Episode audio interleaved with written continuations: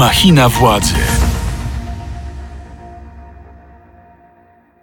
Machina Władzy, podcast Radia Z, w którym analizujemy najważniejsze wydarzenia w Polsce i na świecie. Zapraszam na kolejny odcinek trzeciego sezonu. Ja nazywam się Mikołaj Pietraszewski, a ze mną w studiu Joanna Szojring-Wielgus, posłanka Lewicy. Dzień dobry. Witam, dzień dobry panie redaktorze, witam państwa. Jesteśmy już po konsultacjach u prezydenta Andrzeja Dudy. Spotkał się z przedstawicielami wszystkich sił politycznych, które w wyniku wyborów zyskały reprezentantów w parlamencie.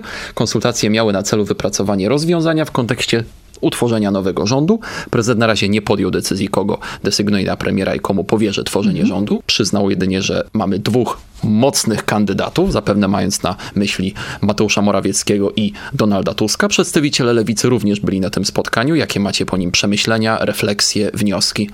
W sumie te przemyślenia są bardzo podobne do tych, które mają nasi koledzy z Koalicji Obywatelskiej i z Trzeciej Drogi. Prezydent Andrzej Duda myślę, że trochę nawija makaron na uszy, próbuje przedłużyć tę sytuację, ale też z różnych powodów, tak? E, próbuje udawać, że e, przestrzega konstytucji, a mógłby przecież e, powołać, dać możliwość powołania rządu tym, którzy rzeczywiście te wybory wygrali, a wygrała większość demokratyczna. Arytmetyka Arytmetyka jest naprawdę bardzo prosta. 248 głosów po naszej stronie i 198 głosów tylko po stronie Prawa i Sprawiedliwości. Ale jest jeszcze, uważam, jedna rzecz, która dzieje się na naszych oczach, która już się rozgrywa e, po stronie prawicowej, czyli władza, znaczy walka o schedę po Jarosławie Kaczyńskim. Prezydent Andrzej Duda na pół godziny przed tymi rozmowami, przypomnę, mianował na stanowiska ministra, szefa swojego, swojego gabinetu, e, prezydenta, pana Mastalerka. Więc na moje jest to chęć walki o schedę po Kaczyńskim, ale również e, wydaje nam się, że jednak w tej pierwszej kolejności prezydent Andrzej Duda powierzy Morawieckiemu e, utworzenie rządu. Nie zrobi tego dlatego, ponieważ uważa, że Morawiecki sobie z tym da radę, że Prawo i Sprawiedliwość ma odpowiednią ilość głosów i tak dalej, tylko chyba dlatego, żeby jednak Morawieckiego, swojego konkurenta, trochę upokorzyć e, i pokazać, i go osłabić w tej walce o schedę po Kaczyńskim. Zresztą, Więc kilka rzeczy tutaj się dzieje naraz. Morawiecki nie ma szczególnie silnej opinii w Prawie i Sprawiedliwości, nie jest szczególnie lubiany. Ale walczy, ale walczy i też zaklina rzeczywistość. Zresztą jest chyba takim pierwszym typowym kłamcą e, politycznym, który wydaje mi się, że już nawet nie wie, kiedy kłamie. E, wtedy, kiedy śpi, kiedy mówi, kiedy milczy. E, sam się zresztą mota w tych, w tych swoich kłamstewkach, ale rzeczywiście też walczy o tą swoją schedę. Zresztą tych obozów takiej walki jest tam trochę, bo jest oczywiście obóz Andrzeja Dudy, obóz Morawieckiego, ale też obóz Zbigniewa Ziobry. Jest jeszcze przecież premier Beata Szydło, która ma jakieś sojusze z Ziobro, ale być może wejdzie w sojusz z, z prezydentem Andrzejem Dudą, więc dosyć ciekawie zaczyna się tam dziać i myślę, że nie będzie fajnie u nich, ale to dobrze. Marcin Mastalerek, wspomniała pani tę mhm. postać. On został rzeczywiście mianowany na godzinę przed pierwszą konsultacją szefem gabinetu prezydenta. Tak.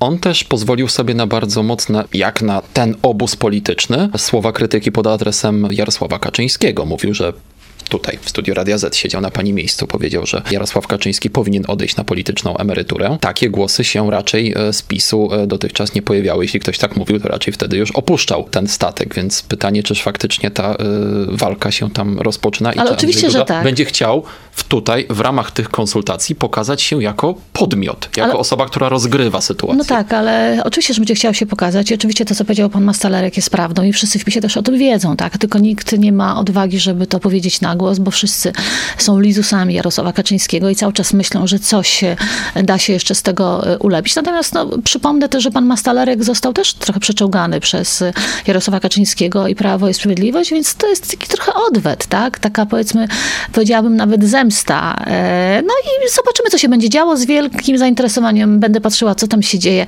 w tym obozie prawicowym. Dlaczego ja o tym wszystkim mówię? Bo y, pojawiają się takie głosy z Prawa i Sprawiedliwości, że rzeczywiście trzeba nie dopuścić do tego, żeby Donald Tusk został premierem. Ja tylko może y, zacytuję posła Daniela Milewskiego, który się wczoraj w Polsacie wypowiedział.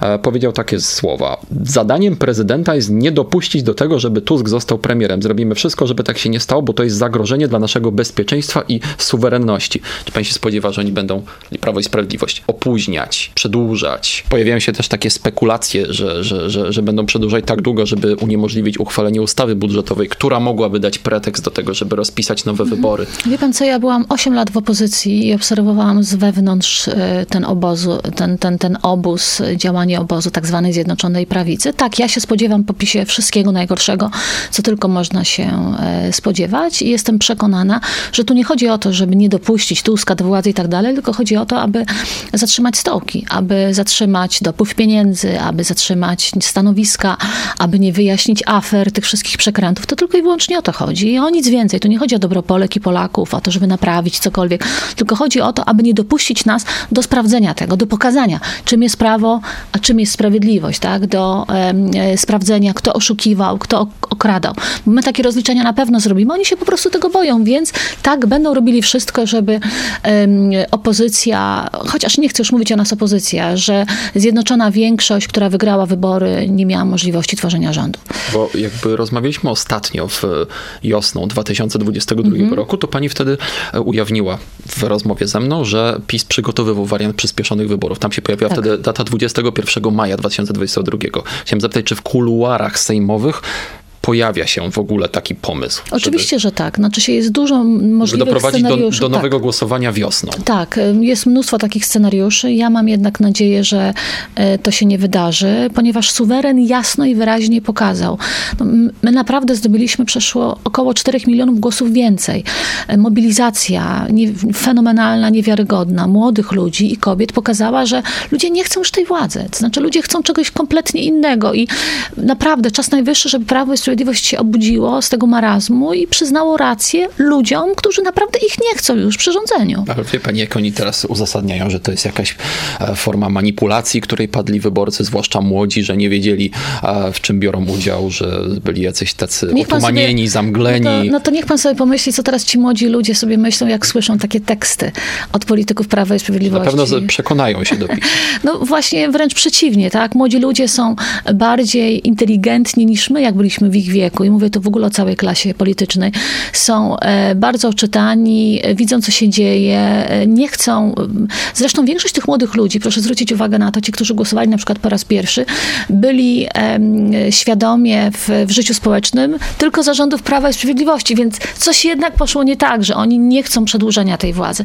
I tak samo kobiety, ale powiem panu też, że tutaj jest też bardzo, bardzo duża zasługa wszystkich środowisk obywatelskich, które również się zmobilizowały na skalę niewiarygodną które porobiły najróżniejsze filmiki profrekwencyjne, zachęcały do tego, żeby pójść na wybory, żeby wziąć współodpowiedzialność za Polskę, którą chcemy w przyszłości. I ta frekwencja to pokazała i nie należy się na nią obrażać. Trzeba po prostu to przyjąć, tak jak to w demokracjach jest i pozwolić tym, którzy chcą rządzić, po prostu dać możliwość rządzenia, czyli nam. Słuchasz podcastu Radia Z. Pomówmy właśnie teraz o tworzącej się, mhm. czy już nawet utworzonej, dogadanej e, koalicji, e, koalicji obywatelskiej Trzeciej Drogi i Lewicy, czy podział stanowisk już jest dogadany nie, i czy nie. wiadomo już, jakie ewentualnie elementy tego układu rządzącego, jakie resorty mogłaby te, objąć lewica? Te rozmowy się toczą i myślę, że w ten weekend będzie taki kulminacyjny moment, kiedy to zostanie w końcu wszystko dogadane. Ale ja, jeszcze nie ogłoszone. Nie, absolutnie nie, dlatego że mm, posiedzenie Sejmu dopiero jest 13 listopada, tak ogłosił prezydent. Natomiast my musimy się, e, my musimy po prostu usiąść do stołu i rozmawiać. Każdy ma swoje racje, każdy pewne rzeczy przeciąga w swoją stronę, co jest zupełnie zrozumiałe w negocjacjach. Natomiast wszystkie partie, które biorą udział w tych konsultacjach, chcą, aby ta koalicja powstała. I to jest najważniejszy komunikat i zrobimy wszystko, aby ta koalicja powstała i aby doprowadziła do zmian, które nas łączą i które chcemy przeprowadzić. I akurat tutaj z nadzieją na to wszystko patrzę, bo znamy się też przecież e, z, z ław sejmowych, współpracowaliśmy ze sobą, mnóstwo rzeczy przecież my już zrobiliśmy razem.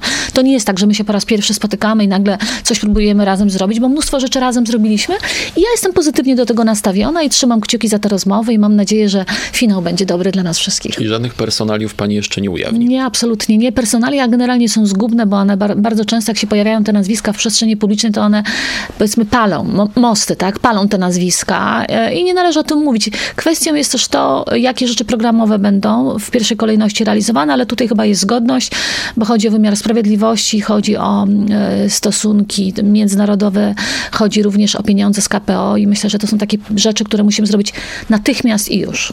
A pani by chciała objąć jakieś stanowisko? Wie pan co, marzenia to ja mam naprawdę y, głęboko schowane w sobie i o moich marzeniach wie tylko mój mąż. E, nigdy nie ujawniam ich na zewnątrz. Idę e, w, zgodnie z celami, jakie sobie obrałam i zobaczymy w przyszłości, co będzie. Może jakaś taka komórka, jednostka odpowiedzialna za analizę czy rewizję relacji państwo-kościół? Może komisja do spraw pedofilii? Nie, no jeżeli chodzi o komisję do spraw pedofilii, to na pewno trzeba ją postawić na nogi, bo ona jest bezzemna, ale nie powinien tam się żaden polityk znaleźć, ani polityczka. Na pewno trzeba byłoby przeprowadzić ponownie e, ukonstytuowanie się tej, tej, tej formacji. E, I rzeczywiście, jeżeli będę miała na to przestrzeń, to będę chciała się tym zająć, bo bardzo mi na tym temacie zależy. Oczywiście zależy mi na kwestiach relacji państwo-kościół, ale też zależy mi na prawach kobiet i na kulturze. Więc tych obszarów jest dosyć dużo, ale e, dopóki dopóty nie będziemy mieli tego, powiedzmy, podziału tortu, naszych obowiązków, to ciężko jest mi mówić, w którą stronę pójdę, tak? Bo tak jak panu powiedziałam przed chwilą, jest kilka obszarów, które mnie żywo interesują. Zobaczymy, co będzie, ale na pewno będę ciężko pracowała. Czy tak zwane kwestie światopoglądowe mogą podzielić tę koalicję? Bo już się pojawiają pewne tarcia dotyczące na przykład tematów okołoaborcyjnych. Już tam PSL trochę e, zaciąga taką bardziej konserwatywną kotwicę. Pytanie, czy to nie stanie się zalążkiem jakiegoś konfliktu? Nie. Zanim pan... się ta y, koalicja tak naprawdę ukonstytuuje. Nie, absolutnie uważam nie. Każdego mojego kolegę, który o kwestiach prawno-człowieczych mówi, że to są kwestie światopoglądowe, od razu ściągam na ziemię i próbuję im wytłumaczyć, żeby już po prostu nie używali e, tego stwierdzenia. Czyli Władysław Kosiniak, Kamysz Piast-Zgorzelski stawiani do pionu. Ale oczywiście, że tak. To są moi koledzy, mamy dobre relacje ze sobą, więc muszą się po prostu tego nauczyć. To nie są kwestie Dlaczego światopoglądowe. Po, po, mediach i tak e, Nie miałam z nimi okazji jeszcze e, porozmawiania na ten temat, ale wracając do tego, co pan powiedział, ja wyobrażam sobie taką sytuację, że siadamy razem do stołu z tymi osobami, które na przykład nie są przekonane do liberalizacji prawa aborcyjnego. Przy tym stole siedzę ja, siedzą organizacje kobiece, siedzą inne posłanki i posłowie, którzy, którzy y, rozumieją te kwestie i dla nich one są y, oczywiste. I staramy się przekonać tych, którzy jeszcze w to nie wierzą, do naszych racji. I jestem przekonana, że to się uda. To znaczy, mam w sobie takie przekonanie, że nikt sobie z posłów i posłanek z, z opozycji demokratycznej nie pozwoli y, na to, aby te kwestie zaniedbać. Dlatego, że dzięki właśnie głosom kobiet i młodym ludziom, którzy są za liberalizacją prawa aborcyjnego, dostaliśmy się do Sejmu. Więc to nie może być odkładane na później. To nie może być temat zastępczy. To nie może być zrzucanie, nie wiem, odpowiedzialności na kogoś innego. To trzeba załatwić już i teraz i my to zrobimy, niezależnie od tego, czy ktoś będzie się na początku dąsał, czy nie będzie chciał zagłosować. Będziemy my, jako przynajmniej posłanki lewicy, konsekwentne w tym, aby to od tego rządu demokratycznej, y, demokratycznej większości wyegzekwować. Ustawa ratunkowa jest Gotowa. ale jest gotowa, ale czy jest możliwe, żeby ona została przyjęta? Uważam, że tak. Uważam, że to jest w ogóle taki że dobry akurat krok. na przykład sprzeciw ludowców nie powinno nie być. Uważam, że nie, bo jak y, zrozumieją o co chodzi, bo oni też jakby nie mają świadomości tego, o co, tu, y, o co w, tym, w tym chodzi. To jest wykreślenie artykułu chyba 154 z kodeksu karnego, czyli karanie za pomoc w aborcji. E, Zarówno ale też lekarze, dokładnie. E, więc to, to nie jest ani kontrowersyjne, no po prostu to też jakby ułatwia pracę, szczególnie właśnie lekarzom. E, I uważam, że tutaj nie powinno być z tym problemu. Ustawa jest gotowa, my ją złożyliśmy w zeszłej kadencji złożymy ją też teraz. A co pani zdaniem jest bardziej prawdopodobne? powrót, liberalizacja prawa aborcyjnego, czy na przykład referendum, które mm, raczej... Liberalizacja, jestem o tym przekonana, wie pan. Bo to jest pomysł forsowany przez trzecią drogę. No tak, ale też wydaje mi się, że oni też chyba nie do końca wiedzą, o czym mówią, szczególnie, że też porównują się do referendum w, e, w Irlandii. To chodziło o coś zupełnie innego, bo tam były zmiany konstytucyjne, więc musiało być referendum i tak dalej. Natomiast podam inny przykład. W Argentynie e, społeczeństwo polskie i politycy i polityczki dziewięciokrotnie próbowali, podchodzili do zmiany prawa, e, które zliberalizowało prawo aborcyjne w Argentynie. My mieliśmy takie trzy próby. Mało tego. Od 2016 roku do 2023 roku świadomość ludzi, społeczeństwa, również wyborców i wyborczyń trzeciej drogi czy PSL-u diametralnie się zmieniła. Przecież prawie 80% ludzi, również wyborców PSL-u trzeciej drogi, powtarzam, chce liberalizacji prawa aborcyjnego. Więc to, że jakiś polityk, który teraz, czy polityczka, która dostała się do Sejmu, mówi inaczej, no to jest kwestia tylko, e, nie wiem, e, siadania razem przy stole i wytłumaczenia, pokazania faktów e, i wszystkich za, żeby ten projekt wprowadzić i uważam, że to się uda, że żaden z polityków czy z PSL-u z trzeciej drogi no nie będzie chciał być, że tak powiem, w pierwszych stronach gazet omawiany przez społeczeństwo, które dało im głos, które zagłosowało za nich, uwierzyły w to, że coś się zmieni, no, nie będą chcieli być krytykowani, tylko być może y, pochylą się nad tym i zmienią swoje y, zapatrywanie w tej kwestii. Może im chodzi też o to, że jeszcze przez dwa lata będzie Andrzej Duda i on raczej takiej Nie. ustawy by nie podpisał. Ale wie pan co, z prezydentem Andrzejem Dudą też można usiąść do stołu i porozmawiać. I oczywiście y, nigdy taka rzecz się nie wydarzyła, bo to też prezydent Andrzej Duda nie miał takiej ochoty, żeby rozmawiać, ale w tych kwestiach takich, które są szeroko też komentowane w społeczeństwie, a kwestia aborcji jest komentowana szeroko, można też y, tworzyć pewien nacisk y, społeczny. Ja przypomnę, że prezydent Andrzej Duda miał takie momenty, kiedy wysłuchał jednak tego głosu społecznego, na przykład Lex Czarnek, albo pamiętam, jak zawetował ustawę o Sądzie Najwyższym. No jednak gdzieś ta refleksja w tej głowie się znalazła, więc ja jestem optymistycznie tutaj nastawiona, nawet gdybym miała tę ustawę składać, e, e, nie wiem, co pół roku na przykład do Sejmu. Bo tu się pojawia też taki pomysł, żeby ta ustawa przeszła przez Sejm jako projekt poselski, a nie projekt koalicyjny, co by wtedy ułatwiło jakiś taki rodzaj To w dogadania zasadzie nie ma znaczenia, bo y, y, i w Ale tym, i w tym symboliczne może ma, Tak, symboliczne. y, 15 podpisów wystarczy, więc my mamy tę ustawę gotową, więc jakby tutaj nie ma problemu. Ustawy nie ma y, w Koalicja Obywatelska, z tego co wiem, my mamy gotowce po prostu, które będziemy wprowadzali pod obrady Sejmu i, i to wszystko jest do przeprocedowania. Zobaczymy wtedy, jak będą się inni zachowywali, ale wie pan, mówię o tym dlatego, ponieważ nie można się zrażać na przykład y, w momencie, kiedy ona na przykład nie przejdzie od razu. Trzeba to robić kolejny raz i kolejny raz. I do skutku. Oczywiście, ale do skutku trzeba to robić, czytaniu. dlatego że to kobiety i młodzi ludzie zadecydowali, że my mamy możliwość znowu bycia w parlamencie.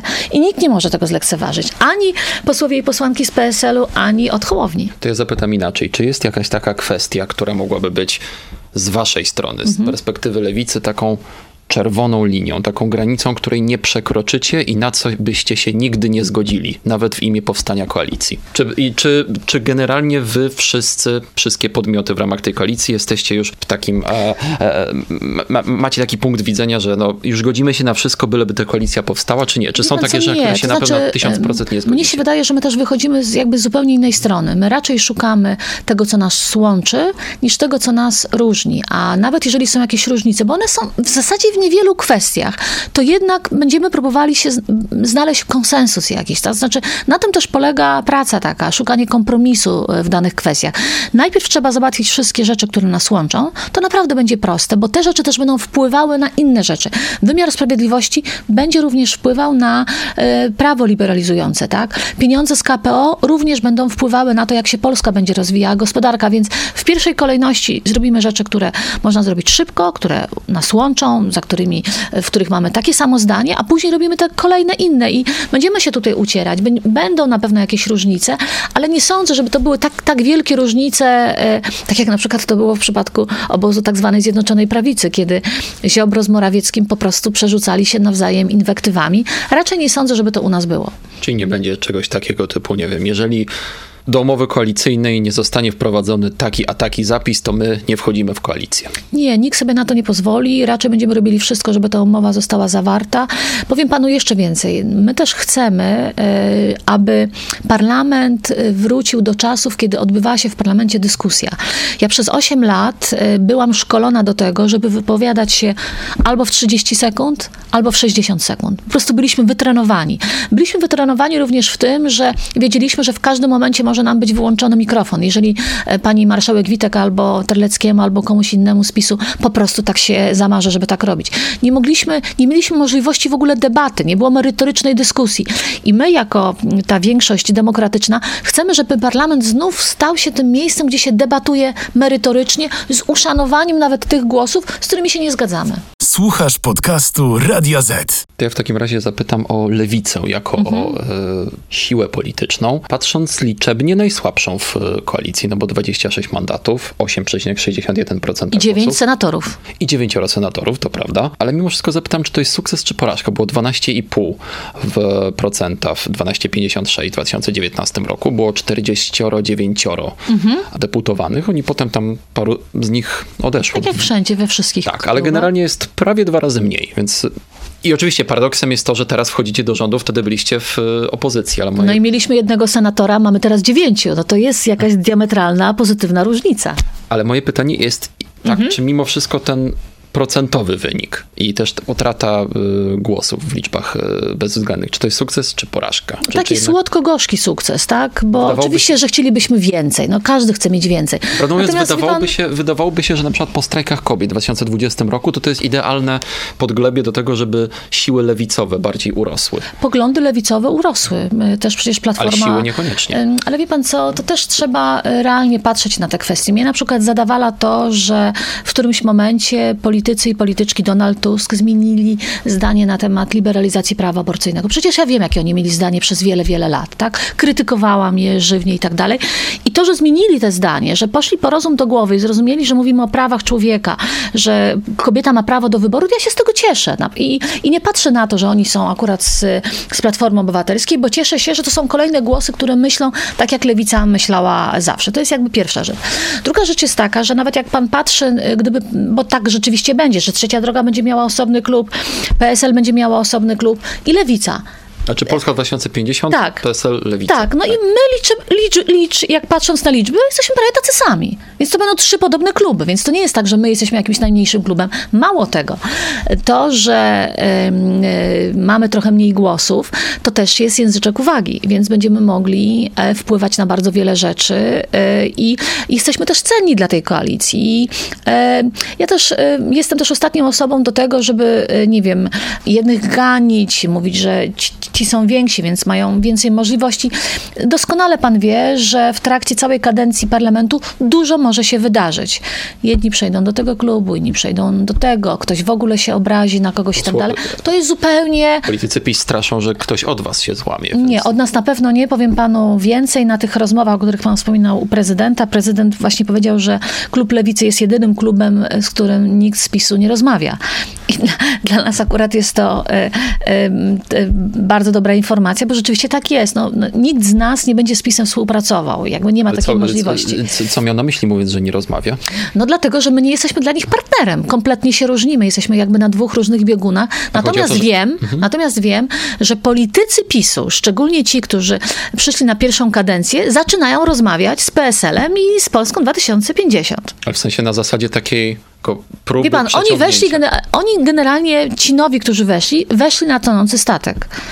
Nigdy nie byli w parlamencie. Są pierwszy raz. Więc być może chcą z tego statku od razu uciec. Ale czy reszta ich przyjmie, tego nie wiem. Czy ja dobrze zrozumiałem? Mhm. Zinterpretował pani wypowiedź, że nowi posłowie PiS, ci debiutanci, już zaczynają się rozglądać za innym Oczywiście, że przyczółkiem? tak. Czyli to nie jest tak, że oni chcą przyciągnąć PSL-owców na stronę PiS, tylko Nie, raczej nie ma takiej opcji, oczywiście, że tak. No nikt z PSL-u też sobie, panie redaktorze, naprawdę to, było, to by bardzo źle świadczyło o politykach PSL-u, a tak o, ty- o nich nie myślę, gdyby chcieli teraz wchodzić w koalicję z PiSem. No przecież doskonale pamiętamy, jak PiS traktował PSL, co o nich mówił, tak? Jakie miał zdanie na ich temat.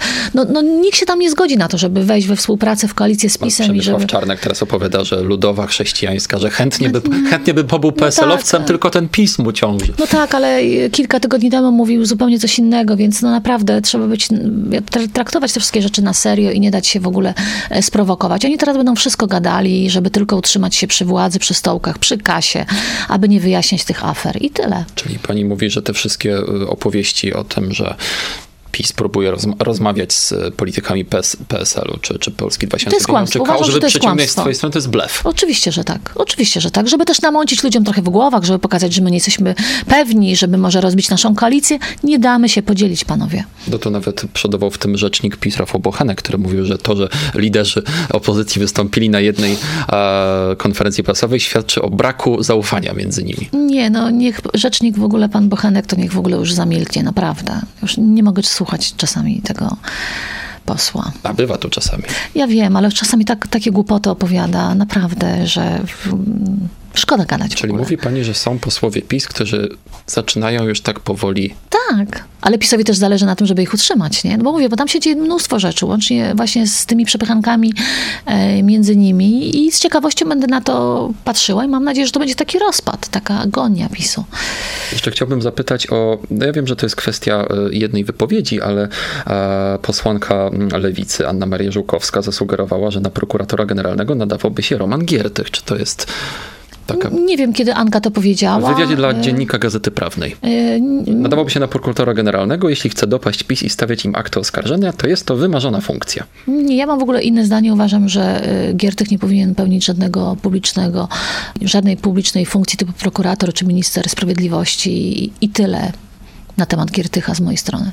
Mimo, że będziecie wspólnie jakby w opozycji, to też No, jest ciekawe. on jest w koalicji obywatelskiej, nie jest w lewicy całe szczęście. Niech koalicja obywatelska za niego odpowiada.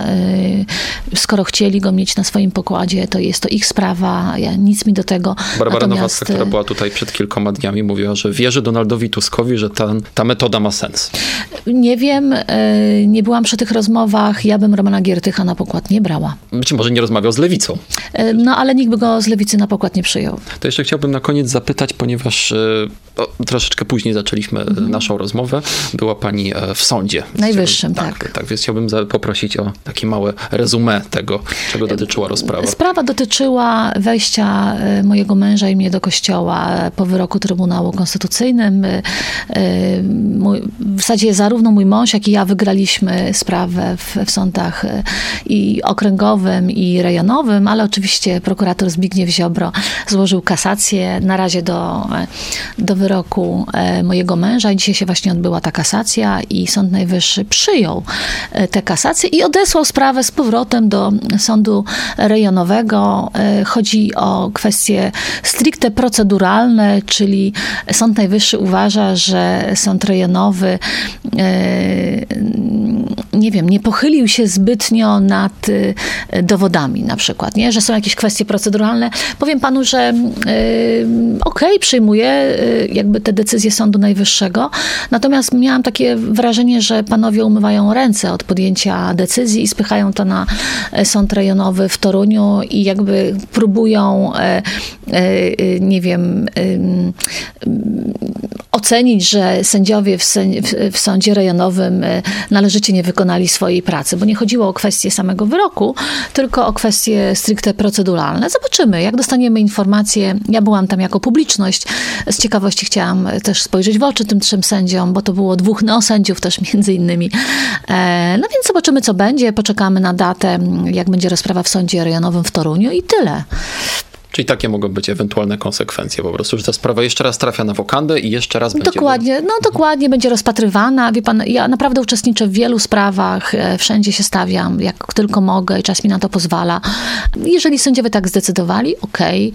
E, Zapamiętałam twarze tych panów, e, posłuchałam tego, co powiedzieli, poczekamy na uzasadnienie jeszcze pisemne e, ze szczegółami i, i tyle. I się stawimy z mężem w sądzie rejonowym i zobaczymy, co będzie dalej. I tym akcentem kończymy naszą rozmowę. Dziękuję bardzo. To była kolejna y, odsłona Machiny Władzy podcastu Radia Z, w którym analizujemy najważniejsze wydarzenia w Polsce i na świecie, a moją rozmówczynią była dzisiaj Joanna Schering-Wielgus. Dziękuję serdecznie. Posłanka Lewicy. Ja tymczasem zapraszam do odsłuchania naszych odcinków w serwisach streamingowych takich jak Spotify, Apple Podcast i Google Podcast, a także słuchania i oglądanie nas na YouTubie. Śledźcie i subskrybujcie nasz kanał na YouTubie. Ja tymczasem zapraszam na kolejny odcinek już w przyszłym tygodniu, którego gospodarzem będzie mój serdeczny kolega Błażej Makarewicz. Ja nazywam się Mikołaj Pietraszewski. Dziękuję, do zobaczenia, do usłyszenia. Machina władzy. Więcej podcastów na player radioz.pl.